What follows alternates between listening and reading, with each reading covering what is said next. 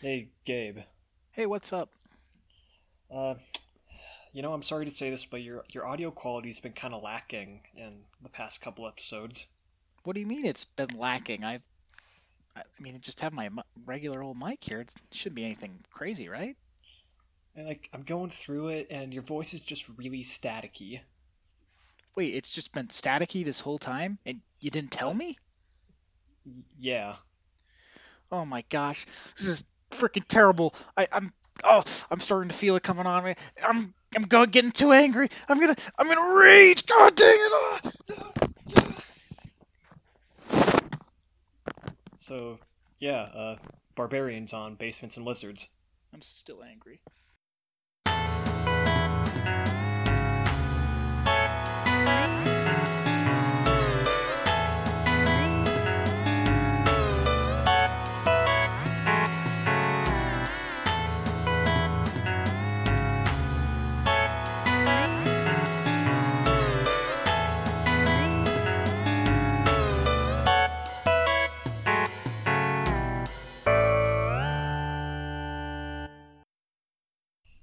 So yeah, this week we're talking about barbarians on basements and lizards.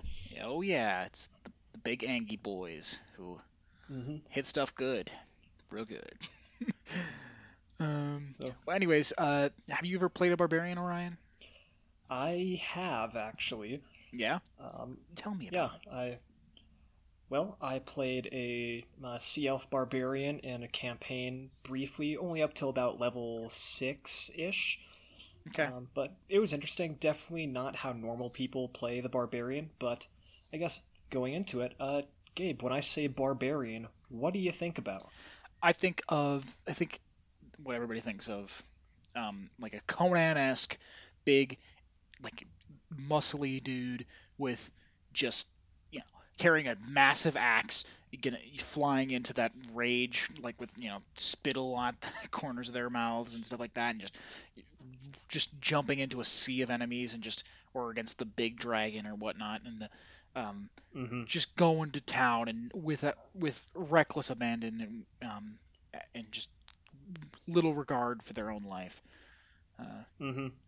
but I Yeah. do recognize that that's not the only thing you can do with with the barbarian. Though it is, let's be honest, it, it is definitely what the barbarian is meant to do. It's what the barbarian is meant to do, and I think I don't. It's still fun to do that, like especially oh yeah, absolutely. especially for like newer players this is like yeah i just want to go and get into like some serious trouble and have the hit points and the survivability and the combat ability to be able to um, give me some leeway so i don't so when i go and do stupid stuff i have some wiggle room. So yeah, but yeah uh, i think without further ado let's let's get into it um, yeah. So what are the first things that we're going to be looking at when we're making a barbarian? Well, when you're making a barbarian, you get uh, you get uh, your hit dice are D12, best out of any other class. Um, means you're going to be hitting, you're gonna be hitting triple digits, really probably like level eight or so.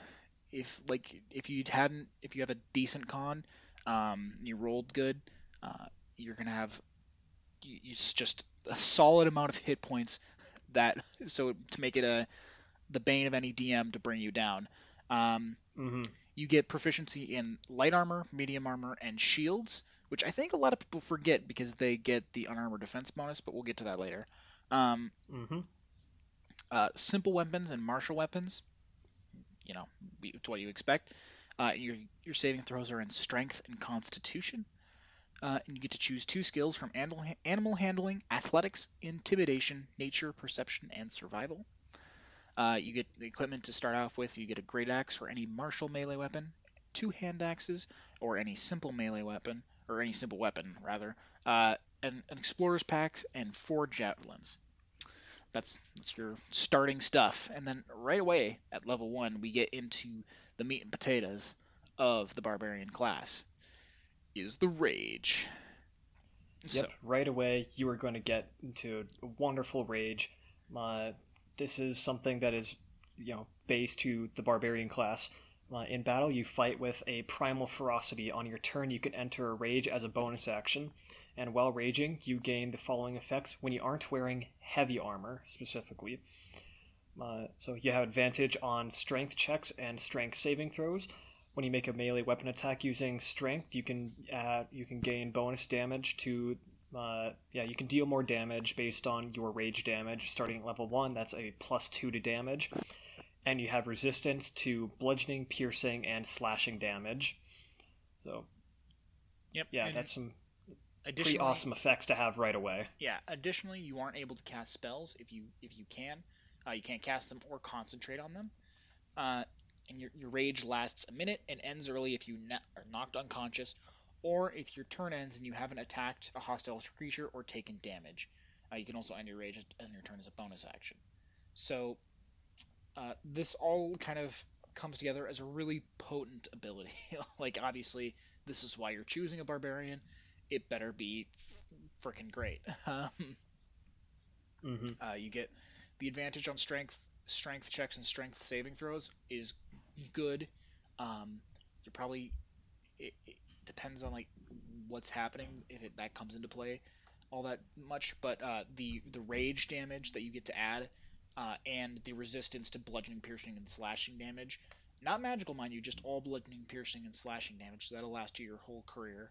Um, hmm uh, is really going to make it sort of bring it home like the fact that you're just this brutal just wall of pure anger. Um, hmm I, I it's a the thing is, is there's just not a whole lot for me to talk about. It's, it's just such a good it's a good ability. I want to be like oh yeah rage rage so like there's all these Like- different nuances but it's just like it's the one thing and it it's great. Um Yeah. I i think you really owe it to yourself to uh, determine how your rage manifests, uh, rather than just like, oh yeah, I get really angry. It's like, well, hold on, something, m- most likely something bigger is at play, especially when you add into like the other subclasses, like the, you know, like, are you channeling the ferocity of the storm, or you, uh, does like, like a, a different spirit come and possess you, or like really sort of dig into that and don't let it just be like I get really angry because I think there's just enough depth. You can bring the depth into this simple ability. Yeah, definitely. Uh, that brings up something that I just want to like mention early on. Mhm. Uh, barbarians thought of to be a very simple class. That does not mean that it has to be simple roleplay wise. You can do a lot of fun stuff with a barbarian. Like- yeah, absolutely. Like Simple- Gabe was explaining, your rage can be much more than just getting angry. Like you might not even use your rage until partway through a fight when until a player goes down because that's the point when your rage truly manifests. Or you can do a lot of interesting stuff like that with it. Yeah, absolutely. I think I think making I think as fun as it can be to just be the big angry guy that hits stuff really good. That can be fun. I think you might be selling yourself short if you if you don't at least take a look at this and be like, okay, how does this how does this work? How does it manifest? And really sticking true to that narrative, that fiction. Um, yeah, that's Mhm. rage for you though. Uh, that brings us to unarmored defense. Uh, unarmored defense, uh, your other first level ability. When you're not wearing armor, your armor class equals 10 plus your dex modifier plus your con modifier. You can use a shield and still gain this benefit. Um, it's pretty much just a compensation so you can be the guy who doesn't wear, like, who wears very little or nothing at all uh, in battle and still have it be viable. Um, it's likely not going to be as good. it's probably you're probably not going to have like crazy ACs because it does not stack, and that people get that wrong a lot. Um, it doesn't. You can't have you can't wear medium armor, then stack your Dex modifier and your Con modifier. You just can you can only choose one armor cal- calculation. Um, Mm-hmm. although you can't wear any armor in this regardless but that's beside the point you can't be a turtle or uh, i think is the the Yep. other thing um, but basically you're not going to unless you have you maxed out your dexterity and your constitution you're not going to have stellar uh, ACs, and even with that, you're probably you're probably only getting 20. So good good ability Yeah. though. But something to bring up if you are willing to sacrifice a little bit of damage, perhaps, and you do want to take that shield, then like you can give yourself a little bit extra boost. So you're still going to be the meat shield up front, but you're going to have more shield to your meat. Yeah, I think I think um, it is. It can be interesting to not just be the great axe wielding barbarian because I think you can uh, doing like a, a dual like wielding build like someone who has like dual axes or dual wield swords or something like that or an axe and a shield for like a Viking kind of character uh, can be Mhm. really can be really interesting and uh, that, that's kind of like one of the things is just when you get to like brutal crit- critical, uh, the great axe sort of reigns supreme when with that ability, um, and it and I it's it's good. Great axe is good. I just I just like I'd like to see more. I don't know more variation in terms of weapons. I there's too many too many damn great axe wielding barbarians around. Yeah. But anyways, moving on from unarmored defense, we go to second level where you get reckless attack. And with reckless attack, essentially, you can, on your turn, when you make your first attack, you can decide to attack recklessly. Doing so, you get advantage on your melee attack rolls using strength uh, during this turn. So that means all of your attacks for when later you get an extra attack. But in return, all attack rolls against you have advantage until your next turn. Not just melee attack rolls, all attack rolls. So it's a I very think- high risk, high reward ability. Yeah, you're. It's. It is one of those abilities that is like. I think, if it was on anything except the barbarian, I think it could it could it would be less. But because the barbarian has the resistance to weapon damage and uh, a D12 for their hit dice, they just you can just really unless you're going up against an incredibly tough opponent, you can just throw that out and not care. It's like, yeah, I'm going to take the damage. I'm only taking half. I'm I've got and I've got a massive pool of hit points to match, so I'm I'm going to be all right. hmm Um, but yeah, that brings us to danger sense. Uh, at second level, you get an uncanny sense of when things are nearby that uh, and nearby aren't as they should be, giving you an edge when you dodge away from danger. You have advantage on dexterity saving throws against effects that you can see, such as traps and spells. To gain this benefit, you can't be blinded, deafened, or incapacitated. So basically, you get you get kind of a spider sense, is the way I see it. Is um, hmm the way I like I would rule it. The wording is, in my opinion, kind of vague. It's like it's against effects that you can see. I would say, um, if it's anything that Spider Sense would apply for, it's it, it would this would apply. So that's how I make it simple for myself. Mm-hmm. Yeah. Like nice ability. I see it as like uh, a lot of animals can just sort of like they have a general sense of their surroundings. So Yeah, cat always You know, lands on its it's feet. like- yeah, fairly simple. Hmm Uh, third level, we get that primal path, the barbarian archetypes. Again, as usual, we'll go through that later once we're through the base class abilities. But know that the primal paths definitely make some big differences between each barbarian. Yes, they're you're really gonna the, the difference between the primal paths is going to completely change how I think maybe not necessarily in mechanics, um, but But in tone and visual, yeah, in tone, and visual, it's hundred percent just completely just completely opposite. They're I think barbarians kind of will most likely play mechanically similar, um, but the the different subclasses are going to 100% change the way you your character is perceived, I guess. yeah. Uh, at fourth level, I we guess going on to four and five, both are fairly simple. Yep, Uh, fourth go ahead and ASI. Uh, fourth level's ability score improvement. Um, I guess we could go over some good feats. Basically, any good feats uh, for this class are any of the combat feats. Um, we'd be remiss to not mention uh, um, the Great Weapon Master uh, because it's just broken. If you you know, it's another one of those things. Yeah. It's like your dungeon master will will be could be upset of you. Just be like, Yeah. They just put this they just put this guy in the ground in like a turn. I hate Mhm. myself. Yeah, and at this level, you would still be getting a plus two bonus to damage from rage. So Mhm. if you're hitting on most of your attacks, which you will be if you're using reckless attack, so you're having advantage minus five to hit, but And the still the advantage. and the way like the way that D and D five E calculates advantage is like if you're with the way it's like passive rolls, it's like advantage just means a plus five. So it's like so basically the advantage and the negative five is canceling itself out. hmm You're getting a like if you're doing this, you're wielding a two-handed weapon. Let's face it, most barbarians are wielding great axes, so you're dealing one d12 plus ten for my great weapon master, plus two for rage, and then plus something for strength, probably plus three at this point. So you're getting a plus fifteen to damage right at level four. Yeah. and and DMs, I think I think the advice here is, uh,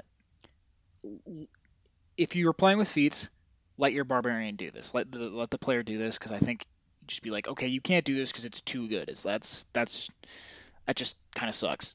um, but I think you be aware of that. Give them a couple monsters to like just completely put in the ground quickly and just thrash because that's why they took it. Mhm. They they wanted they took that so they could kick ass and take names. But then, you know, start beefing start beefing up your monsters. It's probably okay uh, if somebody with this has this feat in the party and this like uh, combination. It's it's going to be okay if you like double the monster's hit points. It's it will be fine. Yeah. Um, it's not going to make for an unbalanced encounter, or just make, or just continuously throw hyper deadly encounters at them, and they'll. Mhm. It, I guarantee you, they'll just be like, "Yeah, no big." I, yeah. So, yeah. Aside from the Great Weapon Master feat, what would be some other, I guess, less expected feats that you might recommend? Oh, um, hmm, I think the athlete feat is a, a good one. Um, just because I th- it's not particularly potent by any means. It's not like a one of the stellar feats, but it's like it's going to make you feel really cool if you're if your DM's uh, helping you like use utilize all the abilities that athlete gives you. You know, like the extra jumping, um, Mhm. knocking prone, you just get back up immediately, and uh, yeah, I think uh, like being able to climb really well. Uh, I think Mhm. that I think that could be an interesting one. Um, mm, what else is there? Uh, like the tough feat, just give you even more hit points. Uh, I think that's going to carry you very far. Oh yeah. uh, the plus two hit points on each level. If you've already, I would wait. I would probably wait on this. Personally, I think I might like wait until my eighth or twelfth level uh, for this uh, feat. Um, but definitely, it's going. To, you're going to be just see this massive surge in your hit points, and you'll be like, yeah, it's great. uh, that Mhm. or the uh, durable, I believe, is the name of it. The one that um, lets you. It, I think it gives you a, boost to con, that plus one to con if you're like looking to uh, even that out, and then it also gives you the uh, the ability that is I'm trying to I just lost it in my head. I think it, it makes it so if whenever you're regaining hit points, you can't uh, if you roll lower than your like Constitution score. I'm not looking at it. um, but it basically just may, means whenever you're rolling hit points uh, for your, your hit dice, uh, it, it puts a ceiling on the uh, or the yeah a ceiling. Puts a floor on what how low you can roll. Yes, thank you. I'm freaking floundering here. I, don't, I don't know. It's all good. Here, I'll take over a little bit with some feats. My, some other options that I kind of like. My pole arm master to bring in some extra weapon diversity. Um, just because you're able to get that extra reach. Uh, if something comes within range of you, I like the idea that hey, this guy's coming to attack me. Well, before he can even get close, I'm gonna smack him upside the head. yeah. Uh, you also get the extra attack bonus action uh, swinging with the uh, butt end of the pole arm, so that's kind of nice to get some extra damage out there. Uh, Sentinel's also really nice to have, so once they're in front of you, they stay in front of you. hmm Uh, then I can also see Shield Master being really nice one to have here, just Yeah. because like if you're doing sword and board, uh, you're able to uh, get your attack off with your hand axe or something, and still get like still try to knock them prone or try to do a little bit of damage to them with the shield. So Yeah. Yeah. you could definitely have a lot of combat diversity with feats as well. Yeah, absolutely. I think Mhm. that the the feat using feats will definitely help you move away from the uh, uh, classic Great Axe Barbarian. Yeah. But anyways, that brings us to extra attack. It's extra attack. Moving on. Um, Yep. Uh, faster Uh, movement. Fast movement. Do you want to go over fa- fast movement? Yeah, at level 5, uh, your speed increases by 10 feet while you aren't wearing heavy armor, which you're not proficient with anyways, so you probably won't be wearing it. Uh, which means that if you're one of the standard races, uh, you're probably going to have a speed of 40 feet, or if you're one of the shorter races, uh, you're probably going to have a speed of 35. So it's really nice, to get you around the battlefield faster, make you feel extra cool. Yeah, that's about that's that.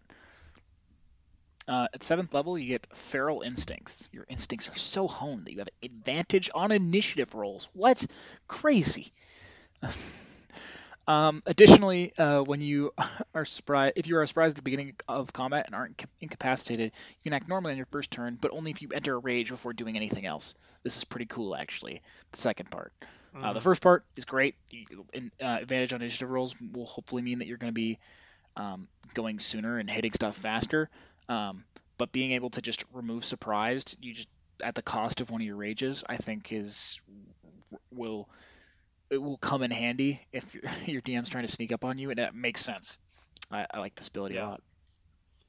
I guess that also brings up something kind of important that a lot of groups sort of pass over. Um, Often, when surprise is done, it's thought of as a surprise round, where, let's use the players for an example. If the players get a surprise round, as most DMs put it, they uh, often roll initiative and then go through all the players' turns first, then go through combat as normal. That's not actually how it is rules is written, which this might actually make a difference for.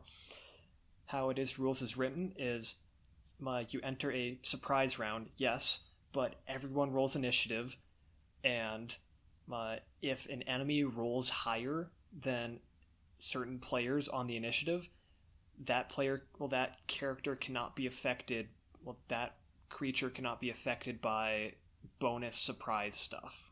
Yeah, you're not going to get advantage. You're not um, there because by the time that your turn has come around, if you've rolled lower in the initiative, uh, the creature is no longer surprised. They haven't done anything, um, but they you're not getting advantage. They're not. I think uh, I think stunned is the correct um, Uh, mhm. condition for that uh, uh, for, for the surprise.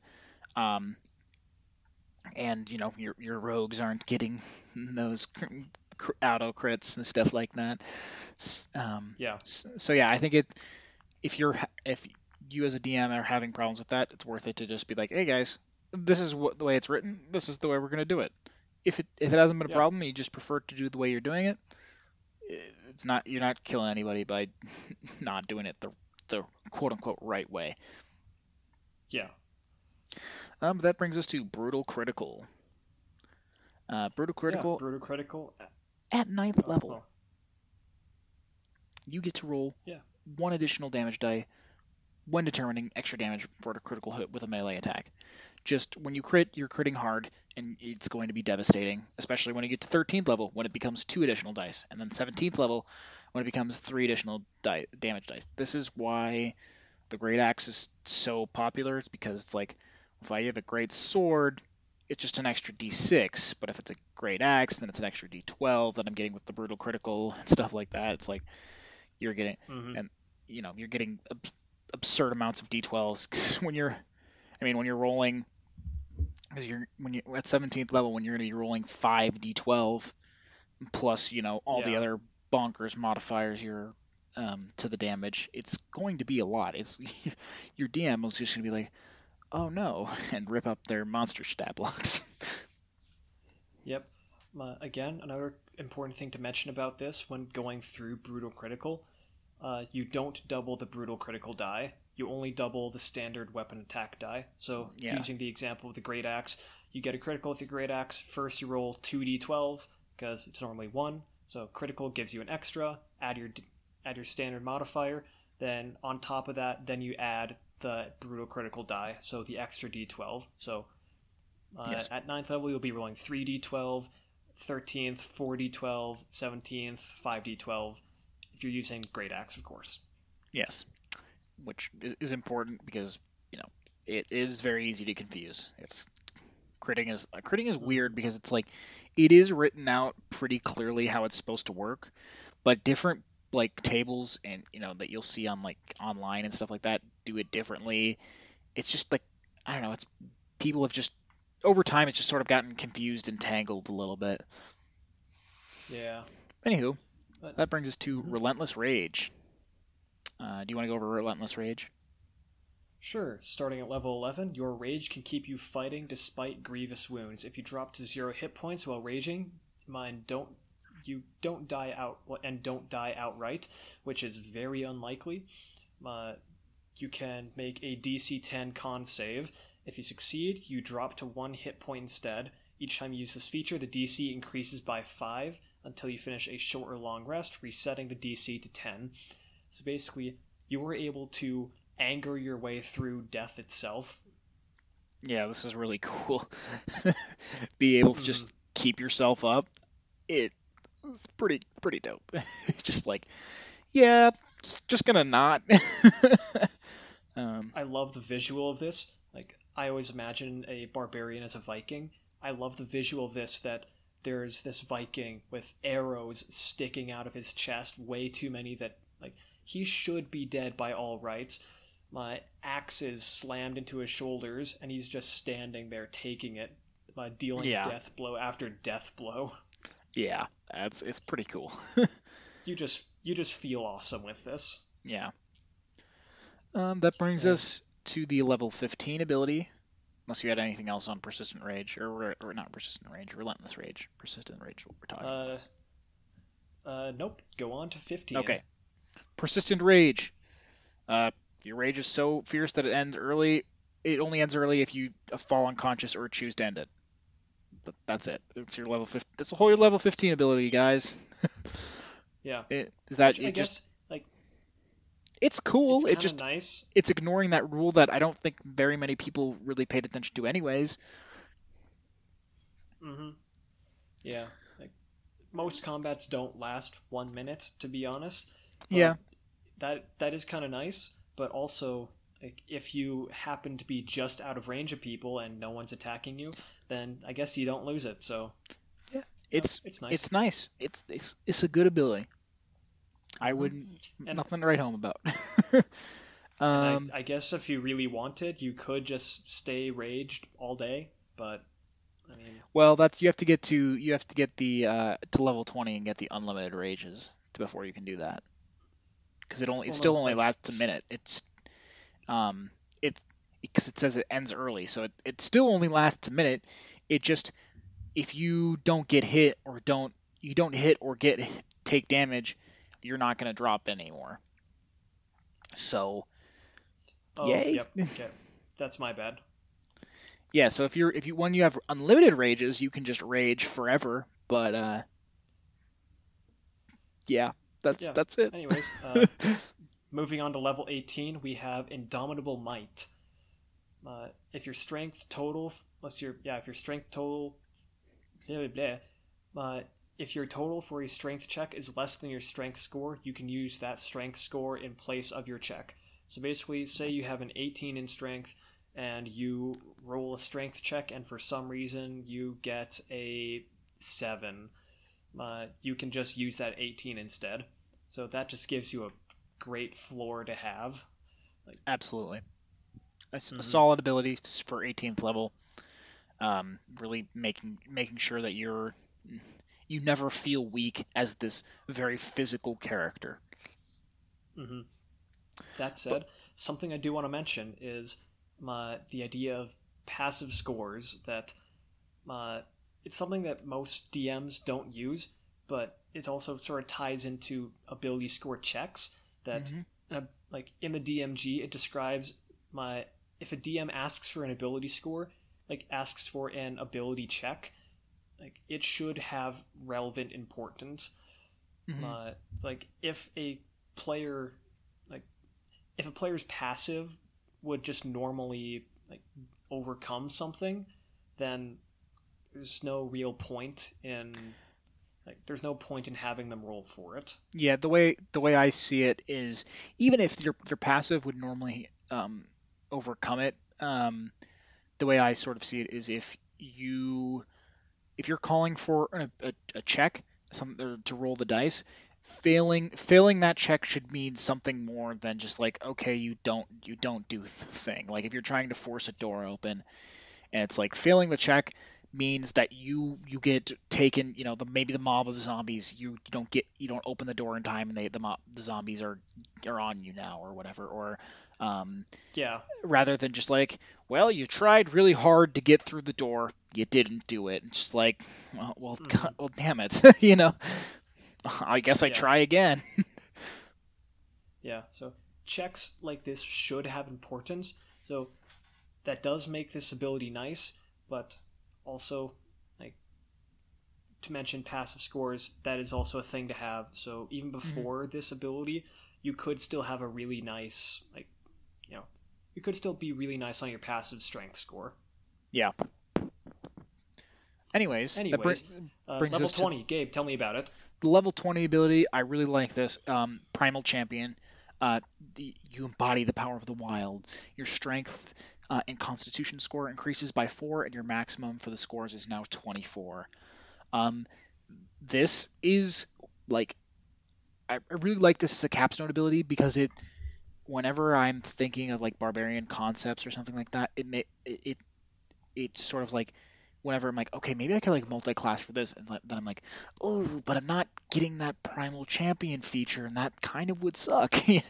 um, like, and I think mm-hmm. that's that's like the the hallmark of a good capstone. If it makes you feel guilty for multi-classing, if you're yeah, like the some of the classes have pretty lackluster capstone abilities, and so, it, so you're like, yeah, I'll, hell, I'll multi-class and grab this, you know, for two levels and grab, you know, an action surge or whatever. And but like, but this is just like, what you're not gonna. I'm like, yeah, you can do that. You're just not gonna be able to get your strength and constitution to 24, which is going to mm-hmm. make everything that you do even more ridiculous. so. Yeah.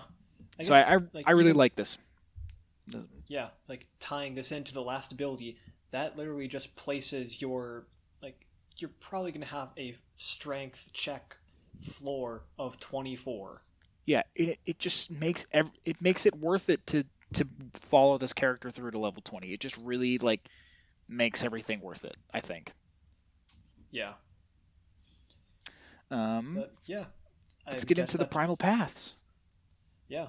So starting off with the phb primal paths First one listed is the Path of the Berserker. The Path of Berserker. Uh, I see this as the barbarian who just wants to paint the town red. Yeah, they're just. This, this is your your very very angry boy. This is your, your uh, generic barbarian, just stupid angry all the time, and is going to put stuff in the ground mm-hmm. really quickly. yeah. Uh, so third level, Gabe, what do we get? You at third level you get frenzy. Uh, when you take this path of uh, third level, you can go into a frenzy when you rage. If you do so for the duration of your rage, you can make a single melee weapon attack as a bonus action on each of your turns after this one. When your rage ends, you suffer uh, one level of exhaustion. Um, so this is a uh, like another big risk reward type thing.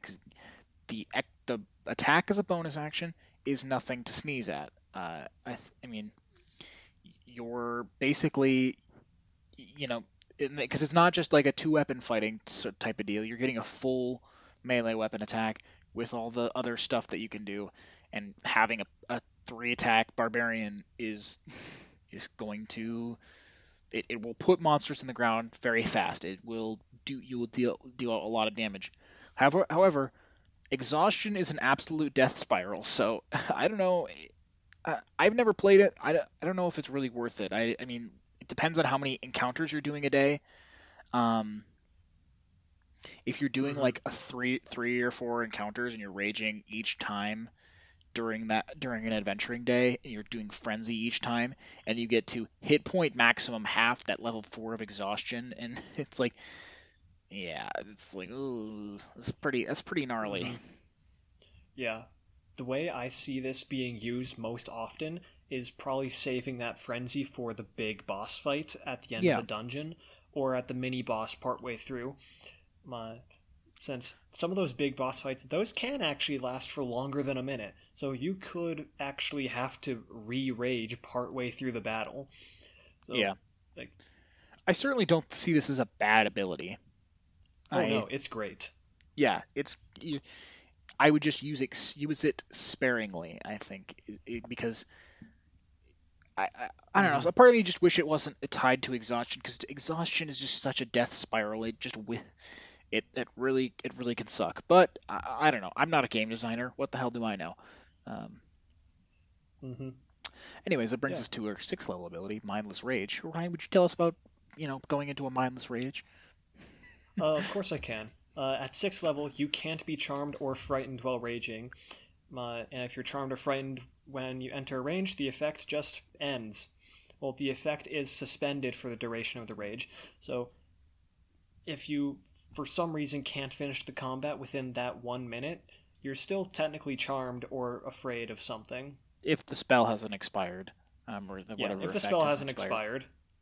So, it is something to note, but let's be honest, that's probably not going to happen. Yeah. Like, I love this ability because it really lets you like inhabit that like that true barbarian feeling of nothing scares me. Like I'm not afraid of death itself. I, I like this ability because there's very few things scarier than your your massive barbarian being turned against you. Oh yeah. So yeah, this, this is a good ability. Uh, at level 10, we get intimidating presence. Gabe, would you care to tell more? Uh, yeah, at uh, level 10, you get you, you can use your action to frighten someone with your menacing presence.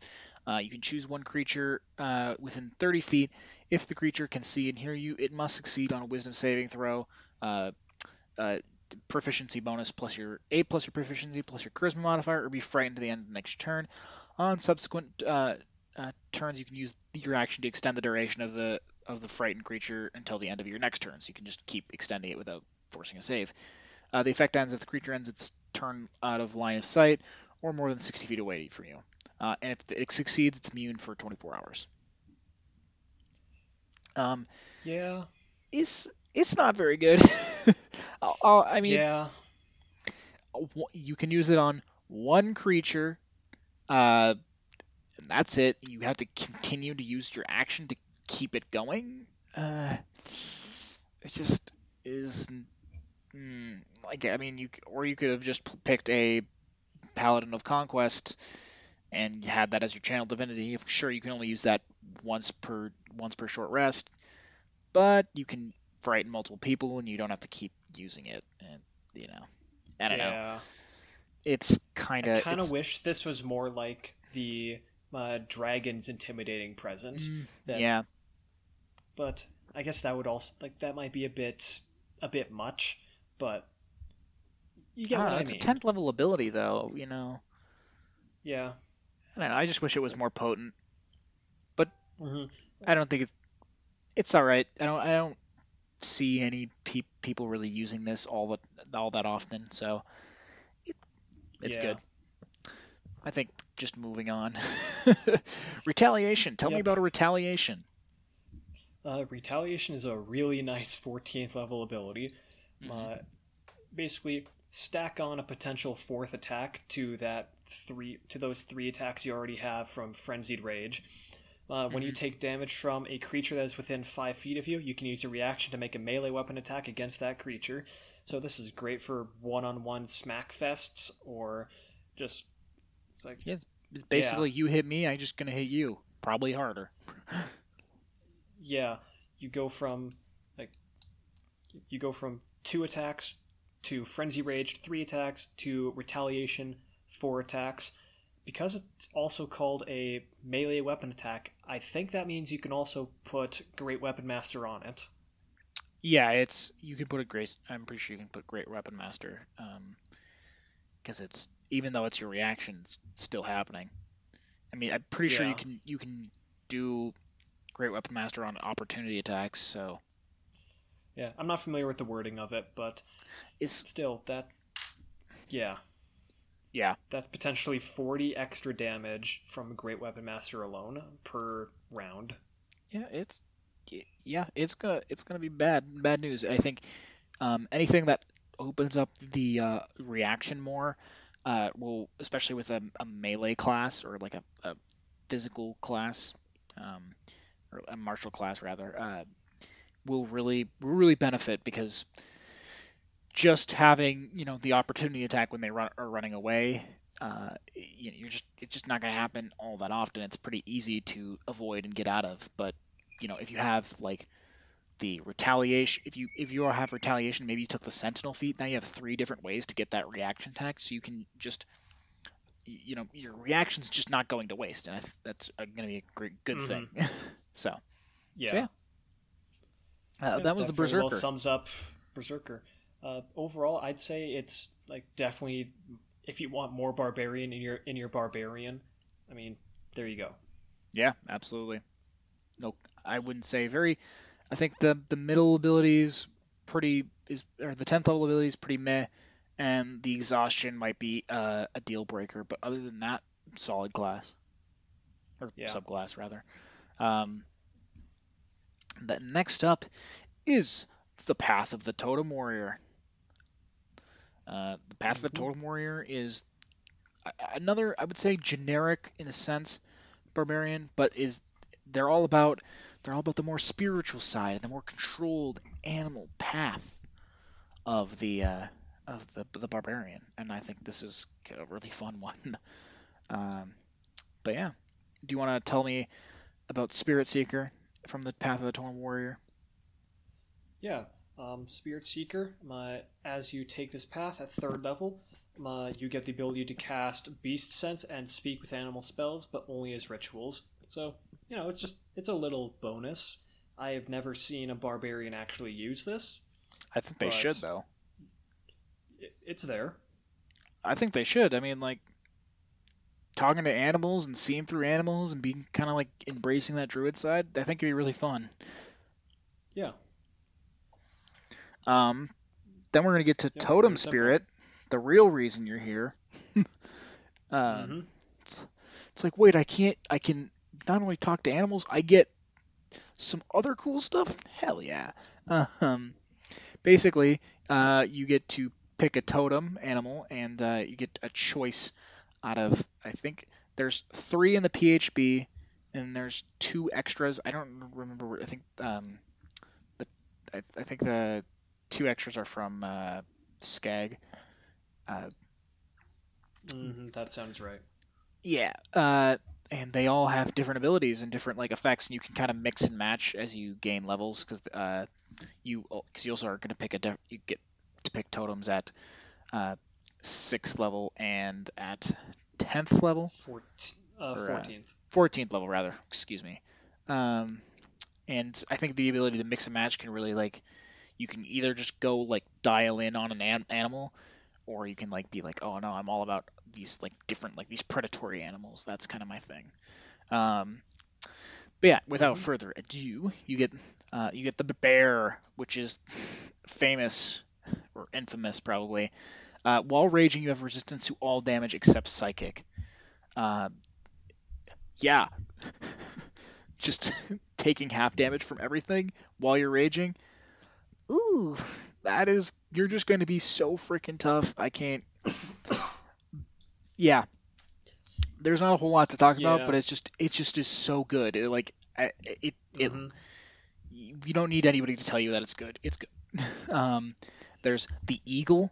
Uh, while you're raging other creatures have disadvantage on opportunity attacks against you and you can use dash as a bonus action on your turn.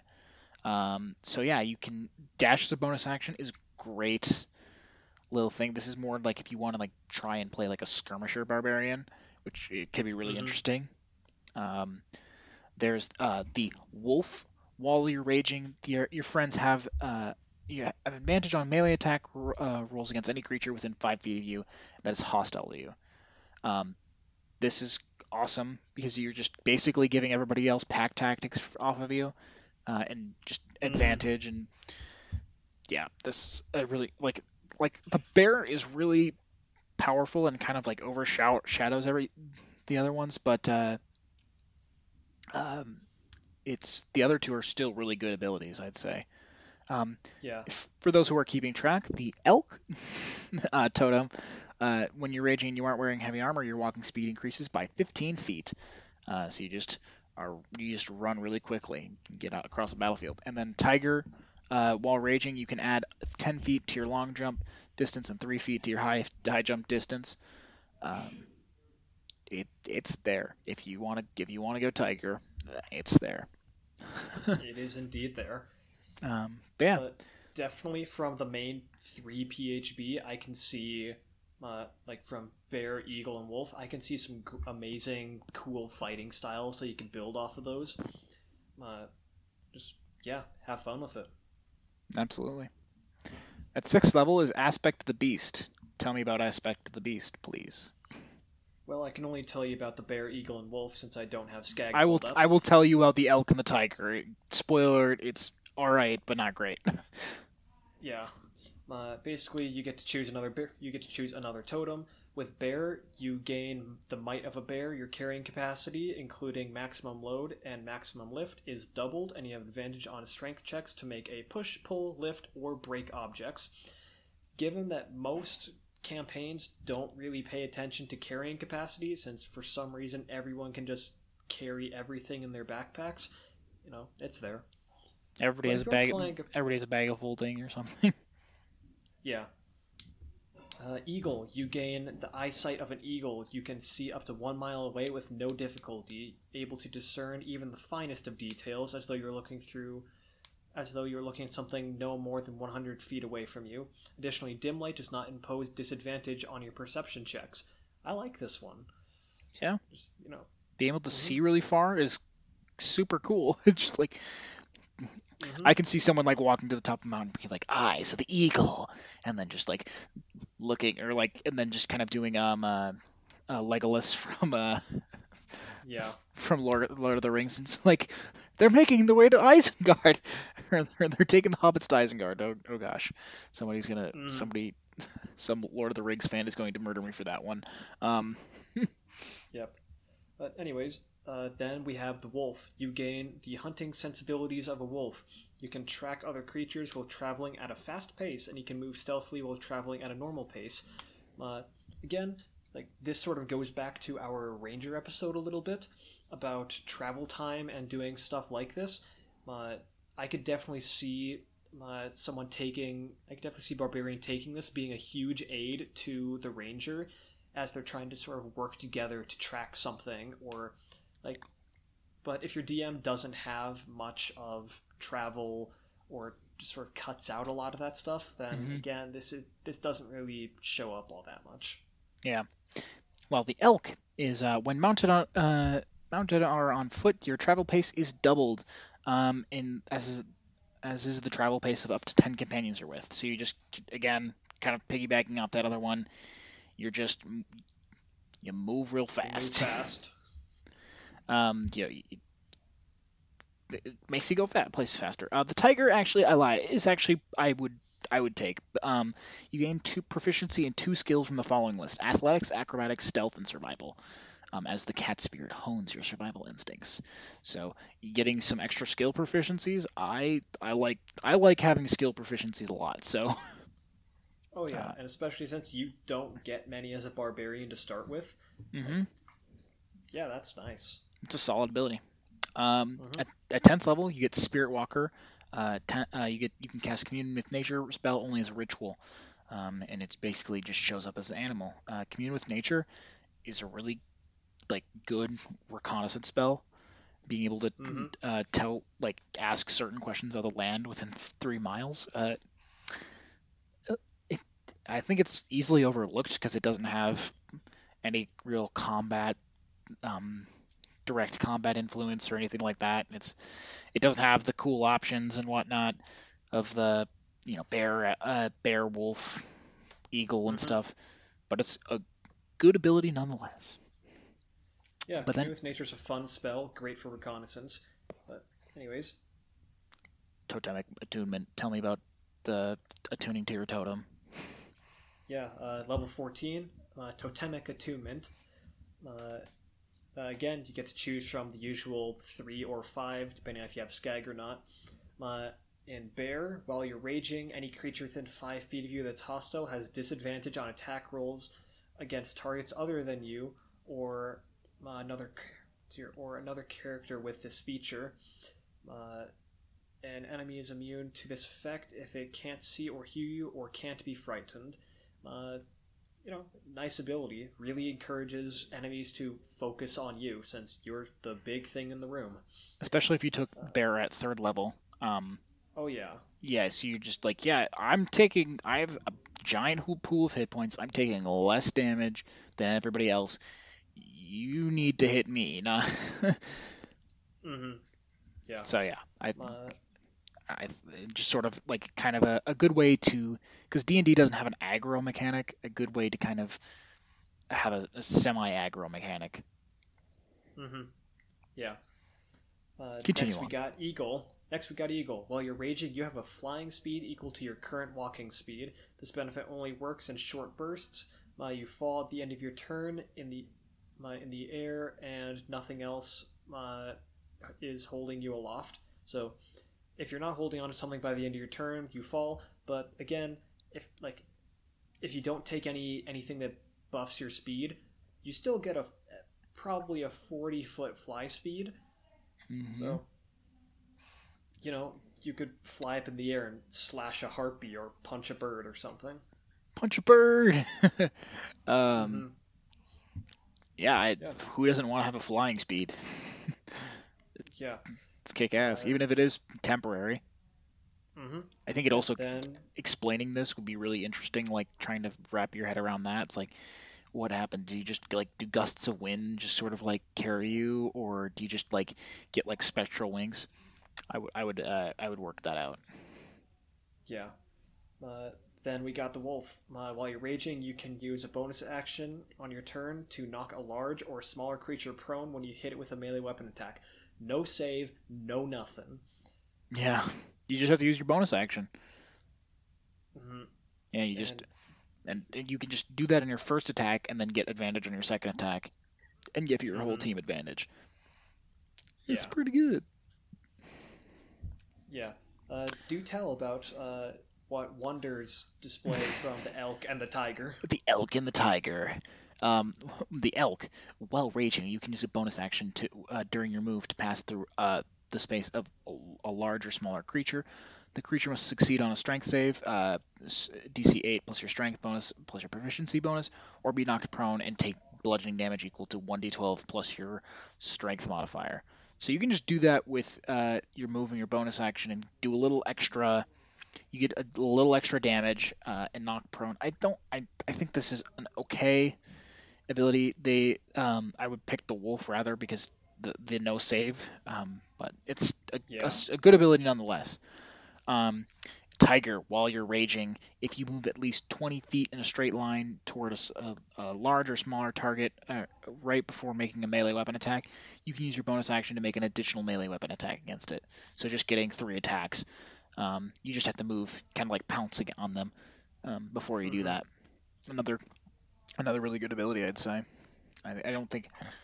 I think uh, with totem the 14th level ability, I, I don't think there's a place where you can go wrong. Yeah. All right. Yeah. Uh, Good. Mm-hmm. Shall we move on? Yeah. yeah. I guess just quick general thoughts of Totem Warrior. Uh, you have a lot of options with it.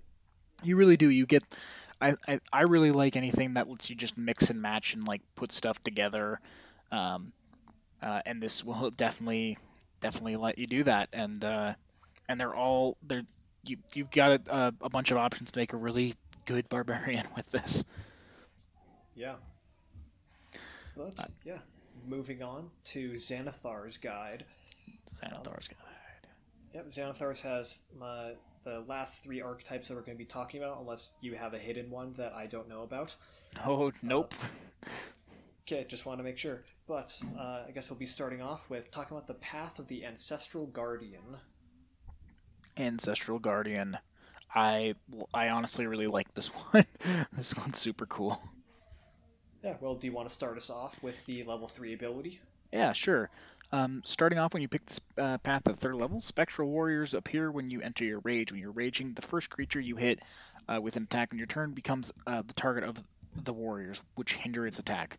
Until the start of your next turn, the target has a disadvantage on any attack rolls uh, against you, uh, or that against a target that isn't you. Um, when the, the target hits a creature other than you with an attack, that creature has resistance to all damage dealt by that attack. The, the effect ends uh, on the target ends early if you rage ends. So I think this is really awesome because, uh, like I said earlier, there's no aggro mecha- mechanic in D and D, um, but like being able to just force an enemy to look only at you unless they really have it out for somebody else. Um, I think that's it makes it it makes the barbarian from this like sort of mindless brute that's you know it's like hey barbarian go hit this guy to like an actual team player. Yeah.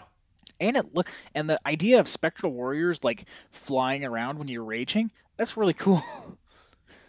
Yeah. so so yeah. Uh what's what about spirit shield? Tell me about spirit shield. Spirit shield is the level 6 ability that they get. My the guardian spirits that uh, aid you can provide supernatural protection uh, to those you defend. Uh, if raging and another creature you can see within 30 feet of you takes damage, you can use your reaction to reduce that damage by 2d6, uh, becoming 3d6 at 10th level and 4d6 at 14th level. This is a great way to really enforce that team player barbarian and give mm-hmm. them something else to do with their reaction. Absolutely yeah, just um, another great ability. Um, mm-hmm. Consult the spirits at 10th level, unless you had something else to say about Spirit Shield. Nope, just a cool aesthetic. Yeah. Um, at 10th level, you get the ability to consult uh, with your ancestral spirits. Uh, you can cast the Augury uh, uh or Clairvoyant spell um, without using material or uh, spell slot or material components. Um, and rather than uh, when and when you create a spherical sensor uh, with your clairvoyance spell, you instead uh, summon one of your ancestral spirits to your to the chosen location. Um, and you can only do this once per short or long rest. Uh, another way to like kind of give the barbarian some like pseudo spell casting, I really like any way that lets the barbarian sort of cast spells is really cool because it, it makes them more than just a brute with an axe. Um, mm-hmm. So yeah, uh, and clairvoyance and augury is a is a there's a lot of contention about augury in with with DMs, but I think it's really it's still evocative and it's still cool. Uh, and clairvoyance, yeah. especially, it's like it being one of your ancestral spirits just showing up, uh, is really is really cool, really fun. Mm-hmm. Yeah, something I do think is like it makes sense, but it really starts to stretch the barbarian kind of thin. Is that it uses your wisdom for the spell casting ability? Yeah, I I, I don't know. Although really I don't, matters. Much. Yeah, it doesn't really matter. I don't think. You're not unless I think it it only happens in edge cases. I I would I would imagine um, because the spells yeah. don't call for saves or damage rolls. Yeah, so I don't know. Just kind of a weird thing there. Yeah. But anyways, uh, level 14, Vengeful Ancestors. Uh, your ancestral spirits grow powerful enough to uh, retaliate. Uh, when you use your spirit shield to reduce damage of an attack, the attacker takes an amount of force damage equal to the damage that your uh, spirit shield prevents. So, yeah, just making your reaction even even better. Yeah, that it's and and uh, using the reaction to like protect your friends. So you're protecting your friends. You're being the team player, and you're also getting a little retribution damage on top of that. Mm-hmm. Very that, that kind of like brings me to like the overall of the ancestral guardian, making the barbarian from a brute with a shield to somebody who can be a team player, can participate in multiple pillars of play. Um, especially with kind of enforcing the wisdom stat a little bit, um, and you know for like helping with exploration, um, and mm-hmm. just you know you're just I like having him more than just a brute with an axe. I, I think this is Yeah. one of my favorite uh, subclasses. You know, I think I can see the Ancestral Guardian being a barbarian less focused on constitution and more focused on like strength, dex, wisdom, and having them wear armor. Where Yeah. it's like they're less about being super big, bulky, and more about that like you know less angry, more calm focus. Maybe would be a better way to put it. Yeah. All right, what's our next uh, subclass? Next, we got the Path of the Storm Herald. Storm Herald. Uh, these guys are cool. I think I, I uh, being able to call within uh, the wrath of the storm is such a primal touchstone. I, I very very evocative, very cool. Uh, Yeah. But do you want to tell us about the storm aura at third level? Sure. Uh, the storm aura that you get extends out to 10 feet away from you in every direction, but not through total cover. Uh, depending on what storm aura you choose, uh, it will have different effects. Uh, each storm aura has a DC equal to 8 plus your proficiency bonus plus your constitution modifier. So you get four options, I believe. Nope, Yeah. three. I And the aura does- currently. Yeah, and the the aura comes into effect when you rage, and you have to you have to continue to activate it on, on your turn as a bonus action. Just to Yep. be clear, clear. Sorry. Um, yep. So for desert, uh, when this effect is active, all other so your all other creatures in your aura take two fire damage each. The damage increases at higher levels, like three at fifth, four at tenth, five at fifteenth, and six at twentieth. every Really five nice to just get some. Yep, really nice way to just get some chip damage. Um, Sea. While this is active, you can use your bonus action to make uh, a creature within 10 feet of you make a dexterity saving throw. The target takes 1d6 lightning damage on a failed save or half as much on a successful one. Again, increasing damage at higher levels 2d6 at 10, 3d6 at 15, and 4d6 at 20. And finally, Tundra. While this effect is active, each creature of your choice uh, in your aura gains 2 temp HP as icy spirits ensure, in your ensue, yeah, ensue into, yeah, whatever. I they can't- aid its aid uh, aid it to suffering. They basically Yeah. numb it. It's a weird word. I, I understand. yeah, inure. basically two temp HP, three at five, four at 10, five at fifteen, and six at twentieth. I really like these third level options. Yeah, I, I think I, I'm kind of mixed because these are really cool and really f- fun. I I wonder, like, I think I think the chip damage is is better than the tundra, where with like the the uh the the temp HP. I don't I, Mhm. I don't know if if you're giving your 20th level character six temporary HP is going to really like make a difference. Especially when you can just take like the inspiring leader feat or something like that, and it's like yes, it's every round, Mhm. but it's not stacking.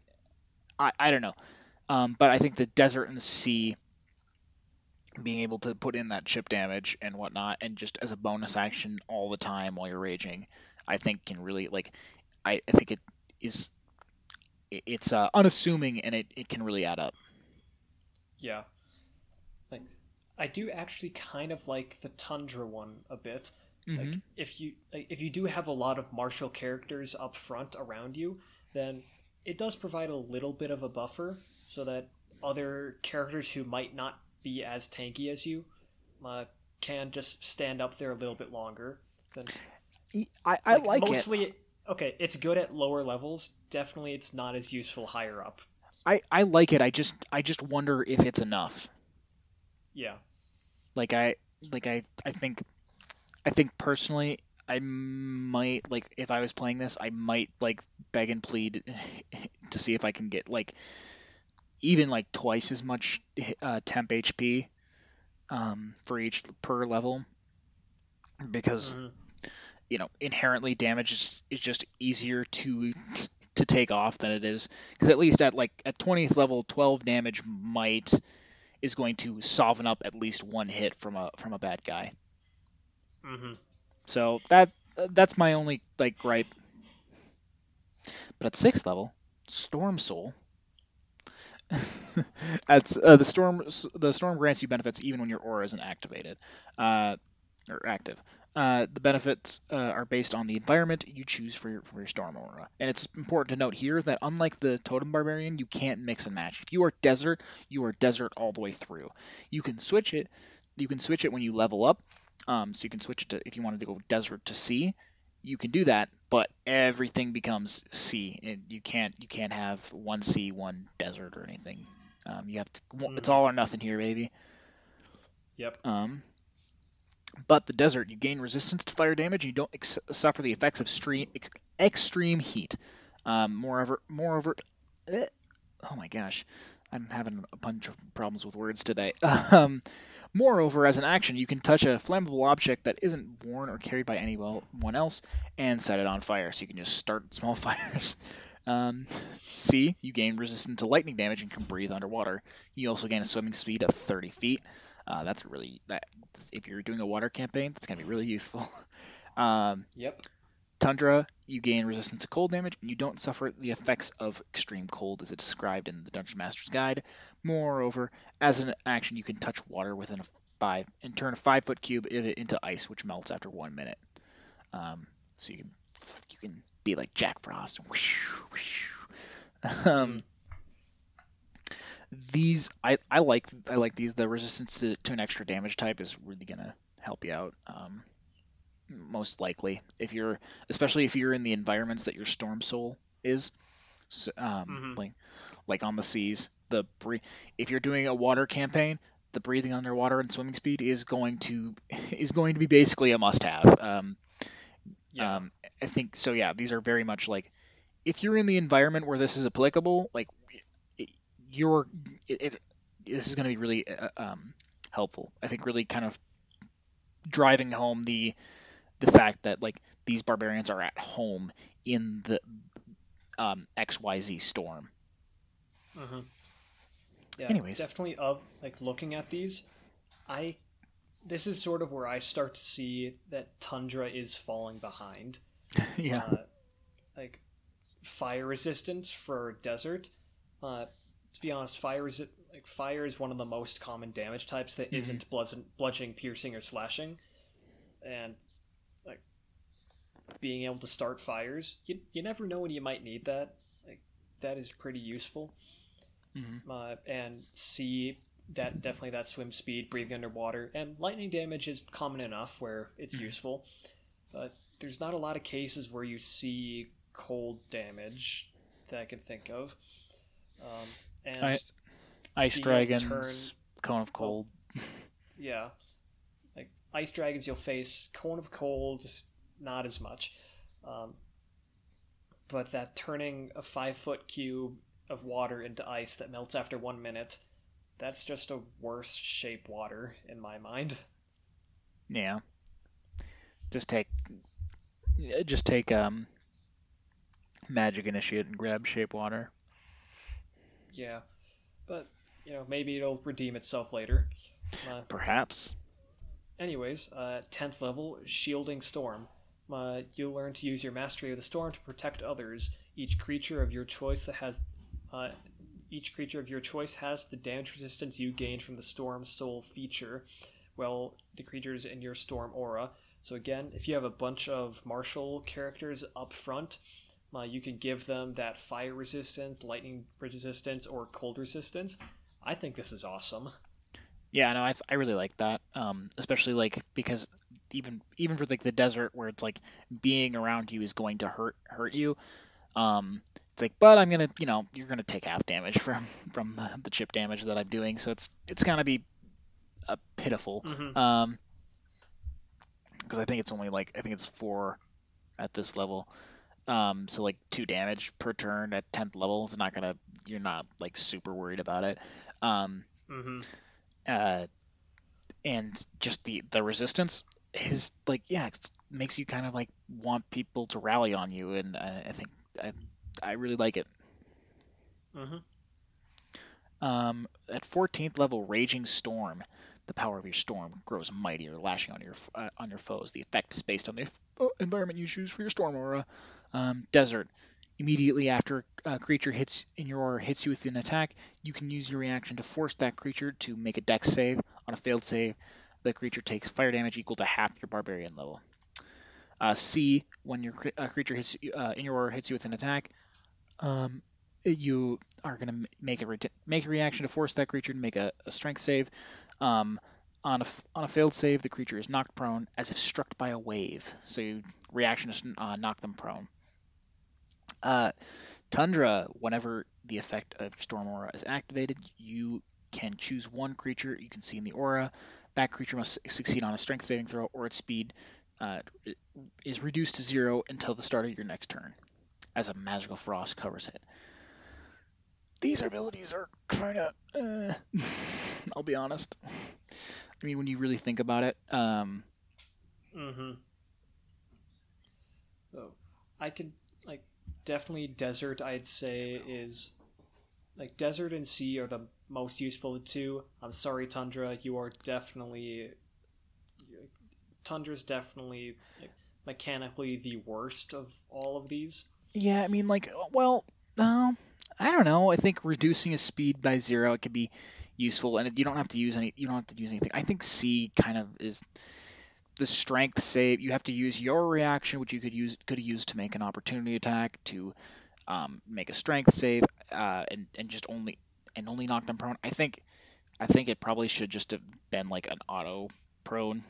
Like if you're using a rea- like if you we look back to like the wolf, which is at the same level, they just yeah. get they just get a bonus action. They knock them prone. There's no if ands or buts about it. Like Yeah, I guess. Oh, but still, desert is definitely a nice one. yeah, Mhm. I I, I like desert. I, although again, I wish the damage was a little more. I think Mm-hmm. seven damage at 14th level is. Uh, you could have used that to make an opportunity attack. is where is like kind of where my mind goes. I don't know. It's I think it it's very evocative. I don't think it's going to be like you know you're not going to be like crushed if you're like oh no I took I took this subclass I'm so bad now. But I don't know. Mm-hmm. It's it's Yeah. the these last abilities is, for me at least is lackluster. Mm-hmm. Definitely, I feel like uh, Storm Herald definitely a very like appealing looking uh, subclass and very front loaded. I'd say. Mm-hmm. Yeah. Yeah, I might wanna I might wanna take this in like multi-class with it. Yeah, and like I'd- go like I'd go like six that. and then like uh twelve or uh, fourteen of something else. Mm-hmm. Just go into fighter probably get some more. Like Yeah. do some more of that. Who knows? Maybe do like warlock. But, ooh, that could be cool. Like a a warlock and and take like stuff that you're not concentrating on, so you, you can like cast like armor of Mhm. Agathys and then rage and yeah, it could be cool. Yeah. Yeah. Uh, I guess moving on to our final archetype of the episode, we have Path of the Zealot. Yeah, Path of the Zealot. It, if you kind of want a paladin barbarian, this is kind of the way to go. These these guys are really, I think, evocative of that. Just Mm-hmm. they're more than they're more than paladins. Like the paladins are like, yeah, we're we're here to like honor truth and justice and whatnot. But it's like these are like no, like my god, I'm devoted to the this god to the point where I will I will kill without hesitation for them. Like um, Mm-hmm. well, paladins are more like, yeah, I'm here for this, the ideals and whatnot. So, Yeah. so yeah, um, right off the bat at third level, uh, you have the ability Divine Fury. Um, uh, when you choose the path at third level, you can channel Divine Fury into your weapon strikes. Uh, when you're raging, the first creature on your uh, each of your turns, uh, first creature you hit on each of your turns with weapon attack takes damage e- equal to extra damage equal to 1d6 plus half your barbarian level. Uh, the damage is necrotic or radiant. Uh, you choose what, uh, depending on what type of god you're following, um, when you gain the feature. So you get that extra, like uh, an extra d6, which is nice, and then half your barbarian level, which will really, like, being able to do that for free, will it will make the difference in a lot of cases, I think. And being able to Yeah. do that extra damage is going to be really cool, really really good. Yeah, looking at Uh, this now, it very much reminds me of the, uh, like, not exactly the Paladin Divine Smite, but the improved Divine Smite that I think they get at level 10, it is, Mhm. Uh, It's, it's 10 or 11. Every attack, yeah, where for them it's every attack they just get the extra d8. Like, this is, like, it's a nice little thing that they get, and Yeah. I feel like it's very fitting. Um, and then the other third level ability is Warrior of the Gods. At third level, your soul is marked for endless battle. If a spell such as Raise Dead has the sole effect of restoring you to life, but not on death, the caster doesn't need to uh, need the material components to cast uh, the spell on you. So basically, you are always ready to go. it's like, oh, I've died again. Oh no, here we go again. Mhm. Just bring me back. Those does it won't cost you anything. Um, yeah, which will you know your party will thank you for it. Uh, I think, but uh, if if you do die, because this, this is the thing, it's like I think this is a really cool ability, cool evocative ability. How often will it come into play? I don't know, because you're. How often do you plan on dying as a barbarian? I don't know. I mean, it depends on how recklessly you play it, which I think with this class you should be way more reckless than everybody else. I think you should be Mhm. getting into the fray and getting into spots that you don't know if you're going to be able to get out of. Yeah, definitely. I think this feature does permit barbarians to go like even beyond that, since when you're using the reckless attack feature, it's all attacks against you have advantage.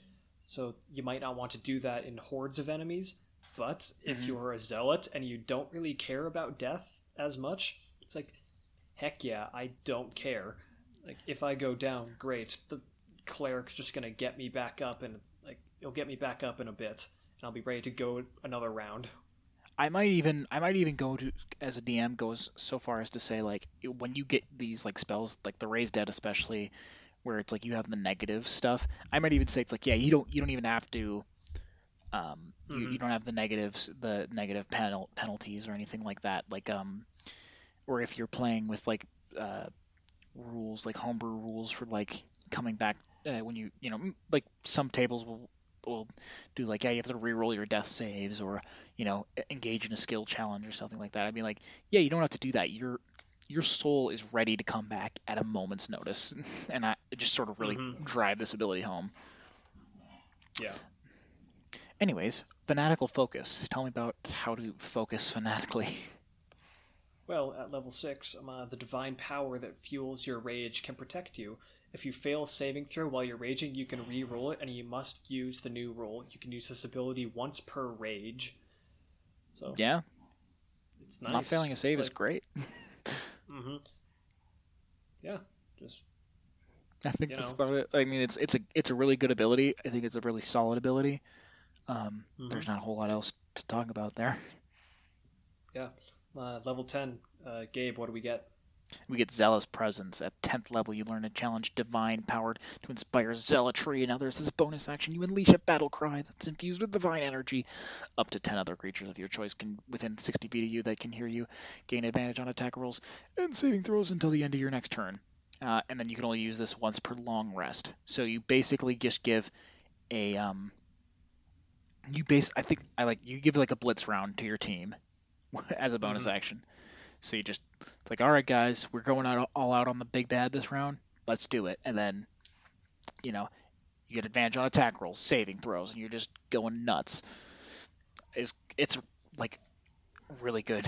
That's gonna be like that's gonna come in clutch a lot. I I feel like. Mm-hmm.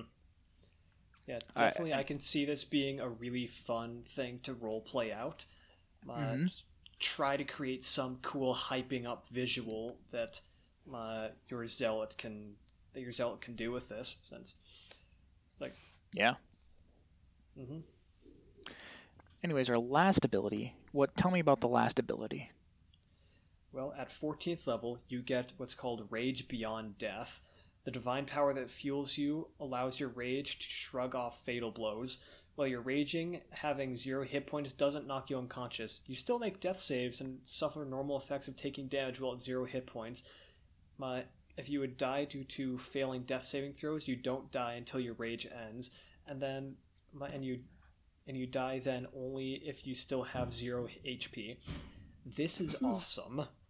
This is so freaking cool. You are literally screaming in the face of death. Like, you live and die for battle, and you refuse to die. This is so freak. Like like I said, this is this cl- subclass promotes you to be as reckless as possible. And if you like, I imagine someone like what like a, a zealot barbarian's like like being slighted and like by like the king and whatnot, and just going all out to murder him in the, th- the throne room. He's like he doesn't care if he's been shot with 25, 27 arrows to his head and his neck and stuff like that. He does not care. He will he's coming to murder you, and he will not stop even when he's dead. it hmm that's it's it is so bonkers and it's so nuts and I love it, especially on top of because at this level you're already getting the um the uh, uh what what is it? I, I Persistent forget. rage. I think it's it's I don't think it's persistent rage. I think it's the It's other one. relentless rage. Uh, yeah, relentless rage. They're very similar. Um, you you've already have that, so you're already probably you're already very resistant to even going to zero hit points. You're just I I don't know it. It's so nuts. I, lo- I love it. hmm Uh, Yeah, I really like this subclass. I think this is probably my favorite. I have to agree. Just like I don't know, I can't explain it. Yeah, it's it's got that something, man. hmm Yeah. Um, I mean, I guess overall, uh, that's our last subclass. Um, for anybody who's keeping track, we're not talking about the uh, battle rager. We're gonna just we're gonna not touch on any of the subclasses that come from uh, from setting books. So like you know like from Ravnica, SCAG, or anything where they have like the, the handful of different subclasses, and we're gonna come back around and do like setting episodes, and we'll talk about the subclasses in there. Yeah. So I guess your overall thoughts on Barbarian. Just give me your thoughts. Um, the barbarian is a, a powerhouse. You're going. I don't think there's if you go straight barbarian. I don't think there's a way you can go wrong. Um, even with like some of the stuff where I was like, oh, this is like kind of, uh, but like you're just a big bruiser. There's not a whole lot to it, but it doesn't mean it can't be fun. And I think I think you really owe it to yourself to, even though there's not a lot of mechanical depth, um, bringing like that role play depth and uh, and and bring bringing that out for yourself. Uh, I think is is going to make this character way more fulfilling. Mm-hmm. Definitely. Uh, the Barbarian has a lot more roleplay potential than people give it credit for. Oh yeah, Uh, absolutely. You don't have to play some stupid brute charging into like charging into battle blindly, though that is fun too. Yeah, Um, that's definitely super fun. I actually, I really want to play a barbarian that's like, they're like, not dumping intelligence and like a, a highly intelligent barbarian, and um, and Mhm. maybe do like a, it's like uh, like when they rage, they don't they don't get angry, they just get like hyper focused, and they just like time like slows down. They're just in like a, a sort of trance almost. yeah, There, there's a way I think af- Go ahead. yeah, I was like, there's way, there's way, so many ways of just like thinking of your rage, and I think that's like the key thing here. hmm Yeah, I think after like after doing this and talking about all the different archetypes, my next barbarian that I'm gonna play, it's it's a close like it's a close match between trying the zealot, just because of how much fun it seems, and my a ancestral guardian. Mm, Yeah, they're, I think they're both. I would say they're pro- both probably like the most potent options and probably some of the most fun options too. Mm-hmm. So yeah, Well, anyways, Uh, um, that's been Barbarians on Basements and Lizards. Uh, if you guys like what you're listening to, you can come go and rate us on iTunes. Um, yeah, I don't know anything else from from you, Ryan. yeah. If you like what you're listening to, rate us on whatever podcast site that you're listening to. Uh, share what share our podcast around if you'd like. And uh, Gabe, what Yeah. kind of dice should I roll this week?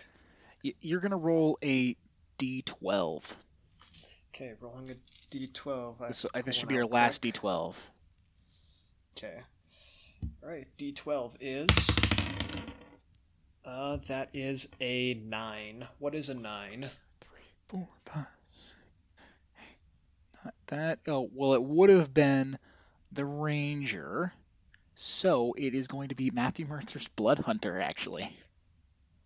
Oh boy! Next week we're going to be talking about a nice, a good old blood hunter. Oh yeah, you know everybody's favorite, you know, classic class Blood Hunter. You know. Yeah. I, in all fairness, this is, I I enjoyed the Blood Hunter a lot, but uh, uh, it's it's interesting that it came up so quickly. Um, Yeah. Yeah. I thought it would have taken much longer. yes, that is the way it goes. The rolling though. So Yep. all right. So, anyways, once again, thank you all for listening, and see you all next time. All right. Have a good night, guys.